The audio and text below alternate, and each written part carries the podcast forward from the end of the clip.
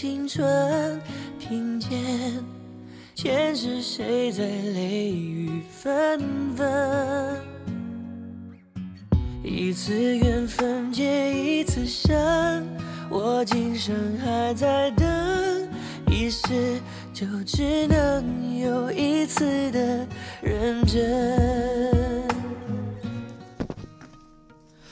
北京时间十二点零八分，这里是正在直播的文艺大家谈，来自中央人民广播电台文艺之声。各位好，我是小东。各位好，我是小昭。说到博物馆文物啊，人们第一感觉都是神秘而遥远，有着深厚的文化内涵。而走进博物馆，那些陈列在橱窗中的文物，似乎在向每一位参观者诉说着他所经历的历史变迁与文化中国背后的古老故事。在参观者眼中，这些国宝是严肃的，是凝聚着中华文化精神的载体，是中华民族从从古至今的见证者和记录者。当然了，也会感觉到这些文物啊，离我们有些距离，似乎是一种高大上的存在。虽然我们之间只隔着一层玻璃，但是啊，似乎又是相距千里，相隔万年。近些年呢，随着全国各大博物馆的创新化的尝试，包括最新的科技手段的应用、体验式的活动，还有相关的纪录片拍摄、播出等等。各类的综艺节目当中，也增加了关于文物博物馆的创新展示，各种卖萌的文创产品也在陆续发布。人们渐渐的感觉呢，这些文物似乎离我们的生活越来越近了。博物馆里的国宝也在一时之间似乎大面积的活了起来。而就在十天前的五月十八号，国际博物馆日，一则关于文物的抖音视频火了起来。各种我们只能够在博物馆当中见到的国宝突然动了起来，而且搞了一场戏精大赛。一时间啊，社交媒体也被刷屏了，很多网友点赞，为博物馆的创意叫好。对于这种创新的、接地气的、有网感的呈现方式表示肯定。不过啊，随之而来的也有一些质疑声。有些网友认为说，这样的方式是不是不太严肃啊？不值得提倡。就在近期呢，一篇题为“抖音以三俗抖掉了中国文化的尊严”的文章，引发了不少人的关注。呃，除了文中有理有据的批判之外呢，还因为这篇文章的作者正是陈履生，中国国家博物馆的原副馆长。如果说之前的各种争议还是网友们之间的各有所好的表达，那么这篇文章的出现则代表了专业领域内的一种极具影响力的声音啊。于是我们把目光再次聚焦到抖音中的文物，同时呢，也关注一下陈履生的这篇文章，究竟动起来的文物是让文化鲜活起来的创新呢，还是不顾尊严的哗众取宠？欢迎您在收听节目同时呢，关注文艺之声的微信公众号，参与我们节目的互动，还有机会获得演出票和电影票。一零六六文艺之声观影团本周再出发，我们携手卢米埃影城北京芳草地点，在六月三号的十三点。请大家包场观看意大利喜剧电影《完美陌生人》。电影讲述了七个好友在聚会上公开手机讯息而引发的一场信任危机。发送您的姓名加电话加上“完美陌生人”到文艺之声的微信公众号，就可以参与抢票报名。除了电影以外呢，我们还会将请您听音乐会啊。参与节目的互动有可能获得由北京音乐厅提供的六月九号星期六的十九点三十分古典新势力旅法抒情女高音。伊利嘎的独唱音乐会的门票，欢迎您发送文字留言到文艺之声的微信公众号，跟我们聊一聊您怎么看文物和狗呃和抖音的碰撞。我一路的跟你轮回声，我对你用情极深。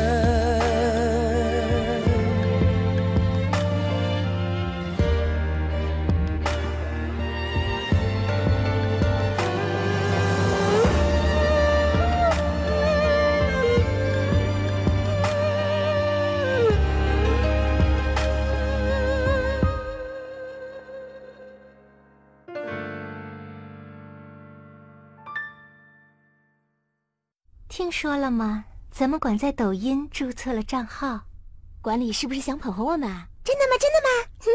哦呦，是时候表演真正的技术了。你们看，我的青年派会舞能火吗？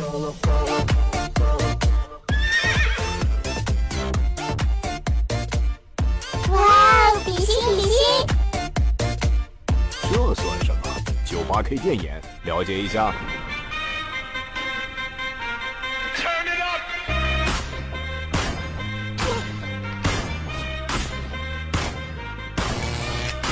收到了一万伏的暴击。哼，若要论演技，我们才是千人千面的老戏精。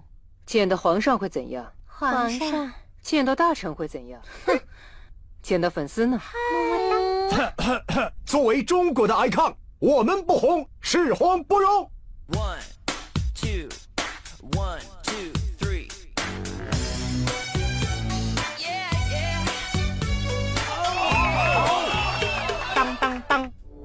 什么当当当啊？当当当当当当当，就是。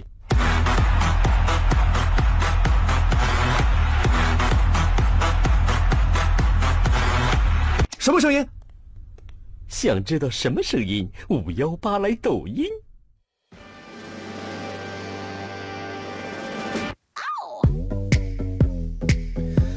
听到这些熟悉的音乐啊，可能你已经联想到了，这就是现在非常火的一款 App 抖音。而这一次呢，抖音和博物馆这些文物的一个碰撞啊，获得了怎样的成绩呢？累计播放量突破了1.18亿，点赞量达到了650万，分享数超过了17万。当天啊，很多人的朋友圈都被这个刷屏了。这也是抖音的一个爆款，叫“文物创意视频第一届文物戏精大会”，截止四天内获得了刚才那样的一个数据。这是由中国国家博物馆、湖南省博物馆、南京博物院、陕西历史博物馆、浙江省博物馆，还有山西博物馆、广东省博物馆七家国家一级博物馆集体入驻抖音，并且合作推出的这样一个创意视频大赛。嗯，作为本次视频大赛的重头戏，第一届文物戏精大会呢，其实不能够严格的说，呃，按严格的来说的话，它不能够被叫做是恶搞，因为它嗯确实是有正版的官方授权的。是的，是抖音联合我们刚才所提到的七大国家博物馆啊，共同策划推出的。据抖音活动的相关负责人介绍呢，说在前期的策划过程当中呢，团队也曾经不断的和博物馆的专家进行过请教和沟通，以保证文物的严谨性、时代创新性和用户需求的交融，寻找一个合适的契合点。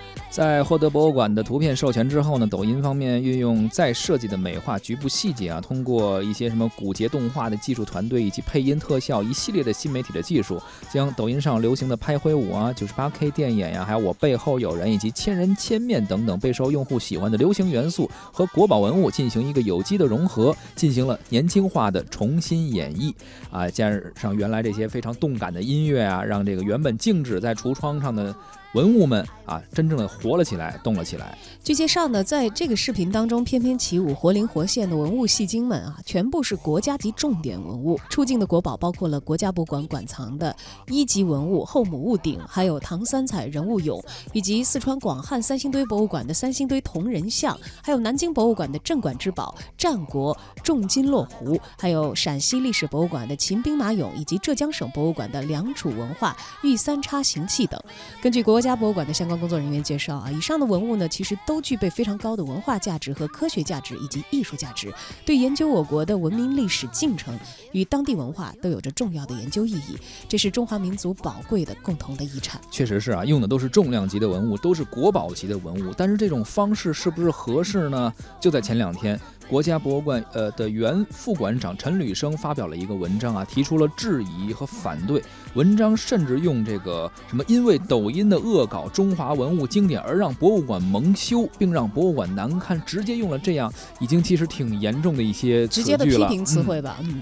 他表示呢，古今中外文化和艺术其实都是有高雅和这个低俗之别的，呃，别高不就，低嗯低不成。啊对他觉得这个你博物馆该干的是什么事儿呢？就应该是有你说雅俗共赏，那么博物馆可能是负责雅的那一方面，而俗的可能有大众的一些流行文化，这个东西你不能混为一谈，这是他的一个呃观点吧。他觉得我们每一个时代都是一样，都是尽量要往高雅的那块儿去靠，而不是往低俗的那一块儿去靠。嗯，因此用博物馆的方式来保存这些优秀的文物和艺术，并且通过各种方式来展现文化和艺术的魅力呢，这在全世界都是一种最为普遍的认同。是的，他认为博物馆因此也成为了国家的骄傲，成为国家的祠堂和祖庙。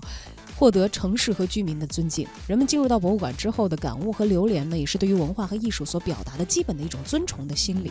博物馆是有自己的价值观的，而对于抖音的这则短视频啊，他认为抖音中的恶搞不仅用三俗的方式颠覆了中国文物经典的社会认同和博物馆的价值观，手段之庸俗，方式之低俗，形式之媚俗，到了惨不忍睹的地步。问题是，某些专业方面还给予了一些认可，更让人们大跌眼镜。这都是陈履生文章中提到的一些，其实批评的挺严肃了，已经。对文物火起来，其实有专业的内容和专业的考量，不管让它活的是什么样的方式，都不应该让文物所反映的文化尊严受到伤害。同样的，火起来也有高下，也有雅俗之分。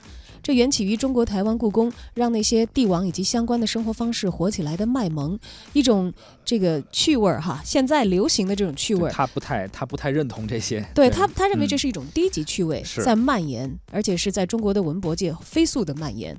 二十世纪初推翻帝制而有了共和的革命成果，在这些朕知道了的卖萌方式当中火起来，显现了这个时代当中的文化悲哀。所以真的，他对接这件事儿应该是一直以来是非常非常反对的啊，包括这次抖音的戏精大会。他还认为啊，在中国的现实中，在大众娱乐生活范围内火起来代表的有一个叫什么广场舞，他觉得这是大众文化中火起来的代表。他说，但是你说国家大剧院不可能为了火起来而把广场舞搬进国家大剧院去演出吧？啊，呃博物馆呢是公众心目中的一个殿堂啊，是需要仰视和行注目礼的。他的一举一动都受到社会的关注，正因为这些特殊的社会地位和文化尊严，因此与博物馆相关的文物火起来，绝对不应该是抖音那种火起来。他认为是很三俗的表现啊。说博物馆对于科技手段的应用啊，应该坚持在主业上的应用，而不是歪门邪道、剑出偏锋。关于文物火起来，关于历史文化的创新表达和呈现，抖音的做法真的过头了吗？文物的宣传、历史文化的大众传播的雅俗边界又究竟在哪儿呢？在今天的节目当中，我们也邀请到了青年作家、历史文化学者刘迪川来参与这一话题的探讨。由国家博物馆等七家博物馆和抖音联合发布的短视频第一届文物戏精大会的热播已经过去十天了。这十天以来啊，陆续有文博界和文化界的人对这个短视频发出了非议，非议的角度各有不同啊，但非议的对象高度一致。但凡骂这个视频三俗的，那挨骂的对象肯定都是博物馆，没人骂抖音。像这样的短视频，在抖音里明明它是一股清流，可是为什么单单挨骂的是他呢？其实啊，这就跟我们看别人家的孩子听音乐的时候都知道看书，他就会觉得很励志。可是，一看自己家孩子要是看书的时候听音乐，那恨不得上去就给一大嘴巴，跟这个是一样的。同样的文化现象，由不同的文化主体引发，在取得相同的社会效益和经济效益的情况下，我们会用文化主体的社会职能去判断文化现象本身的善与恶。因此，不同的制作方，我们会对抖音是一笑了之，但对博物馆那必然是要口诛笔伐。究其原因，是因为我们认为啊，抖音只需要为娱乐文化买单即可，而博物馆呢，必须对精英文化负责。当然了，对精英文化负责这种提法啊，说到哪儿都是公理。可问题在于，应该怎样负责呢？嗯，由此我就想到了我之前一直思考的一个问题吧，算是我自己是非常喜欢参观博物馆，所以呢，我之前有一个朋友要去景德镇。他就咨询我，问我景德镇市博物馆好不好，是不是有很多好瓷器？我说呀、还真不是。呃，景德镇市的这个博物馆非常小啊，瓷器也很少。但是呢，我觉得我说你完全没有必要因此失望啊。为什么呢？因为景德镇市里的瓷器店特别的多，多到路边的瓷器店比便利店、水果店、菜市场等等这些加在一起还多。特别是景德镇的樊家井是仿古瓷一条街，在这条街里你能够看到各个时代的瓷器。我觉着呢，这座城市啊，根本它就不需要博物馆，因为它虽然有着一千多年制瓷业的悠久历史，但这个历史它是活的呀，它就活在当下。而且这一千年中，几乎每一个重要的历史阶段都是生机盎然、生龙活虎的活着。所以从这个意义上看，我认为景德镇真的根本不需要博物馆。但凡他非要建一个文化性的场馆，我觉得他宁愿修一个呃城市规划展览馆，因为他需要的只剩下面对未来了。不过和瓷都景德镇不一样的是啊，我们中国绝大多数历史很悠久的省市都已经与历史决裂了。无论我们带有多强的农耕文化的这个文化烙印，我们今天的中国都根植于现代化。这就像陕西的名片可以是兵马俑啊，陕西小吃店门口我们看到摆一个兵马俑，但是嗯，陕西的新郎结婚啊，陕西的大学生毕业，你没见有人拍毕业照、拍这个结婚照的时候打扮成兵兵马俑吧？啊，这就或者是我们看安阳，安阳的名片是甲骨文，但安阳马路上的路标没有用甲骨文写的吧？所以正是因为这些，我们才需要博物馆。那就是为了告诉孩子们我们这个城市、这个国家曾经的模样。也就是说，博物馆的意义在于收藏历史。那我们学习历史，不是为了变回历史，而是为了超越历史。因此，任何有利于历史传播的方式，其实我们都应该努力的去尝试。毕竟呢，活着就比死了好，死了却尚有余温，或者是总有余温的那种，嗯，肯定要比凉透了的强。当然了，凉透了的那个，也总比挫骨扬灰的那种要强。另外啊，我们从中国文化本身来看，自西周末年王子朝奔楚事件以后。啊，春秋战国礼崩乐坏的文化变革以来，天子失官，学在四夷，中国啊始终处在一个文化下移的漫长的历史进程当中。这使得我们在更长的历史当中，保持着与西方截然不同的文化发展方式。罗马教廷统治下的西方社会，文化的终极功能更多是于神，而我们中国呢，更多是于人。在历史中，我们首先不拒绝娱乐。那传统文化的三个重要组成部分：士大夫文化、文人文化和民间文化。这其中啊，文人文化和民间文化本身就诞生于娱乐。这就像是我们在短视频当中看见的文物，它的动作是抖音赋予的，但它的形象是历史赋予的。今天，文物之所以能够变成戏精，是因为文物被创造的时候，创造者本身赋予了它们戏精的属性。这些文物被创造时大多也是愚人的。它之所以被做成短片之前啊，看起来不是戏精，还是因为他已经死了，或者他已经死过，是历史的严肃掩盖了文物本身的娱乐因素。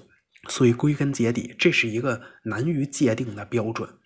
我们既然可以接受历史当中的娱乐属性，又以什么作为标准去执行对当代娱乐文化的禁忌呢？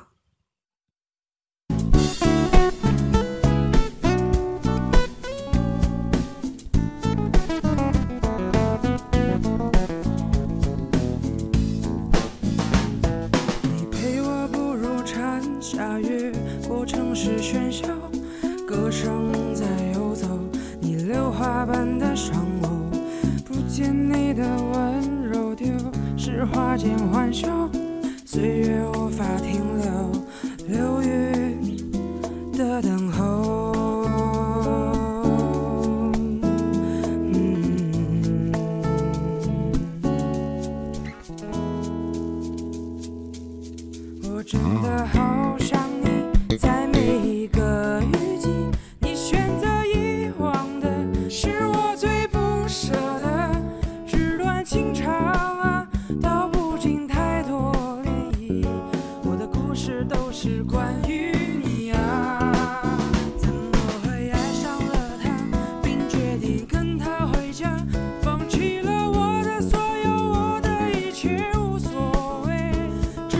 清茶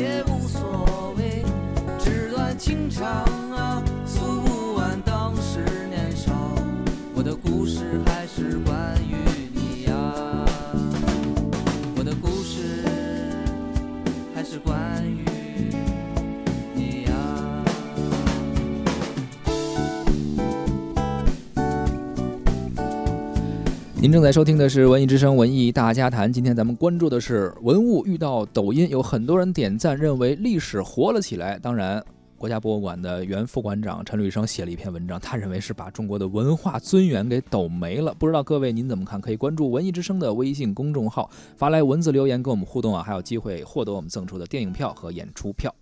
呃，其实陈履生一直以来，我印象中之前我看过他其他的文章，也是对于这种怎么说呢，就是可能在一般网友认为没有什么事情的情况下，陈履生他的文章都是觉得所谓的一些创意呀，所谓一些什么科技的结合呀，所谓的一些什么火起来，他认为是不严肃的。之前我记得他看其他的，我忘了是哪个具体的展览了，还是一个什么就是这种特展吧。然后当时也用了很多声光电的效果，包括也有一些文创产品，在我们看来觉得哎挺有创意的啊，卖萌的一些东西。但是他当时也是严严肃的批评，就是说你博物馆毕竟是一个就是国家的这种宗庙的感觉，不应该这样去做。其实我觉得也分吧啊，就可能正是因为广大抖音的受众是呃不是像陈副馆长、前副馆长那样的一一个身份和那样的一个社会职责，所以大家对于这件事情会淡然的一笑，甚至觉得还不错。因为我们的文化生活，我相信也是分层级的。是聪明的观众们应该也知道，呃，什么东西是诉诸于娱乐，什么东西是真正严肃需要严谨对待的。